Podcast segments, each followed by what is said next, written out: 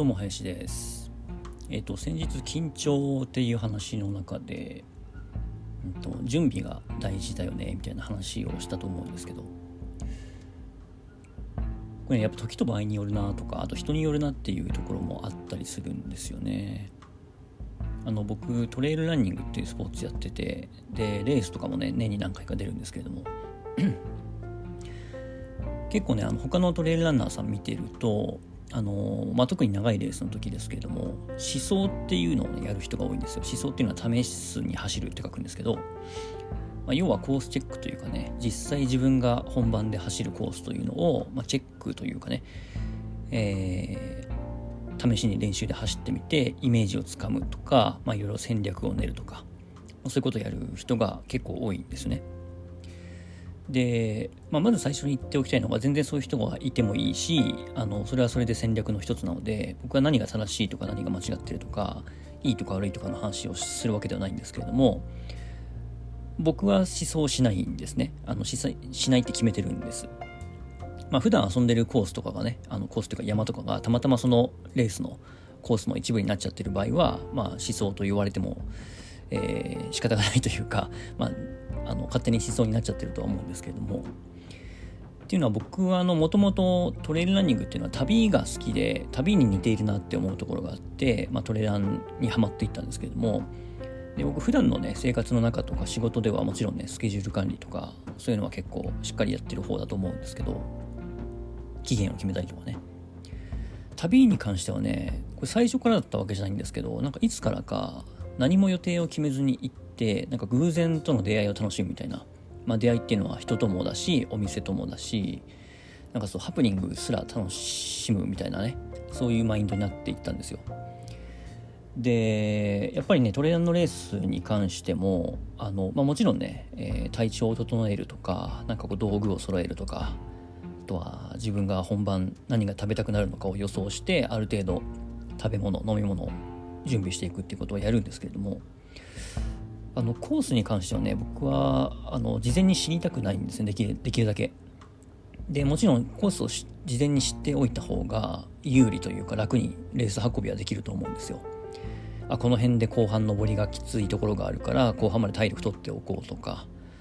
あとは場合によってはね長いレースっていうのは途中デポバッグって言って自分の荷物をあらかじめ途中で置いておけるっていうシステムがあったりするので大会が指定した場所に。でその場合にはなんかこう着替えとかもね、えー、できたりするので、えー、この辺になってくると、えー、なんだろうなちょっとこう気温が下がってくるからとか上がってくるからとかね、えー、着替えた方がいいんじゃないかとか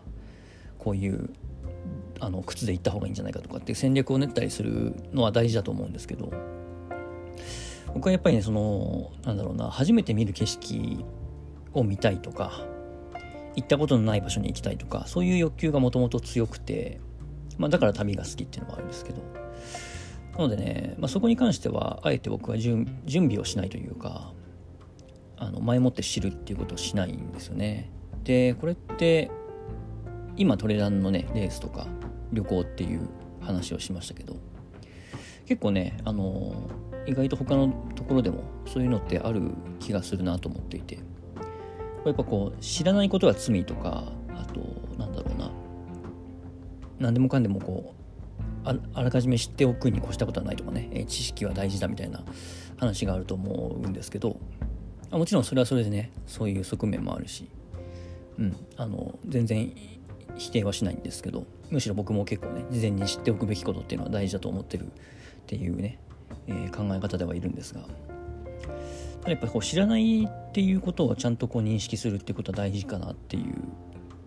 場合とあと知らない方がいいなっていう場合が結構ねあったりするなっていうのは思いますね。まあもちろんこれは最初に言ったように人によって違うと思うし場面によっても違うと思うし状況によっても違うと思うんですけど。うんそんなことはちょっとねぼんやり考えてますね普段。なんだろうなあとは何ですかねその事前情報がないっていうことによって、えーとまあ、偏見が生まれないっていうのはありますよね。例えばどっかの美味しい美味しいと聞いたお店に行くっていうのでもそうだしね事前にこうあんまりそのお店の情報、まあ、デートとかで行く時に多分いろいろ皆さん調べていくと思うんですけどあまりにもねこう期待値が上がってしまったりとかまあ事前に聞いていた情報通りのものが出てきてもうなんかこう感動がないですよねあんまりね確認作業に過ぎないというか、うん、なのでそういったあの知らないことを知るっていう楽しみを取っておくっていうのもまあ一つのね、うん、人生の楽しみ方の選択肢かなっていうのは思いますね。まあ、そこの見極めが難しいですけどね、これは知っておくべきところと、知らなくてもいいんじゃないかっていう、そこの差をね、見極めるっていうのは大事だと思いますけど、うん、そんなことちょっと考えています。以上です。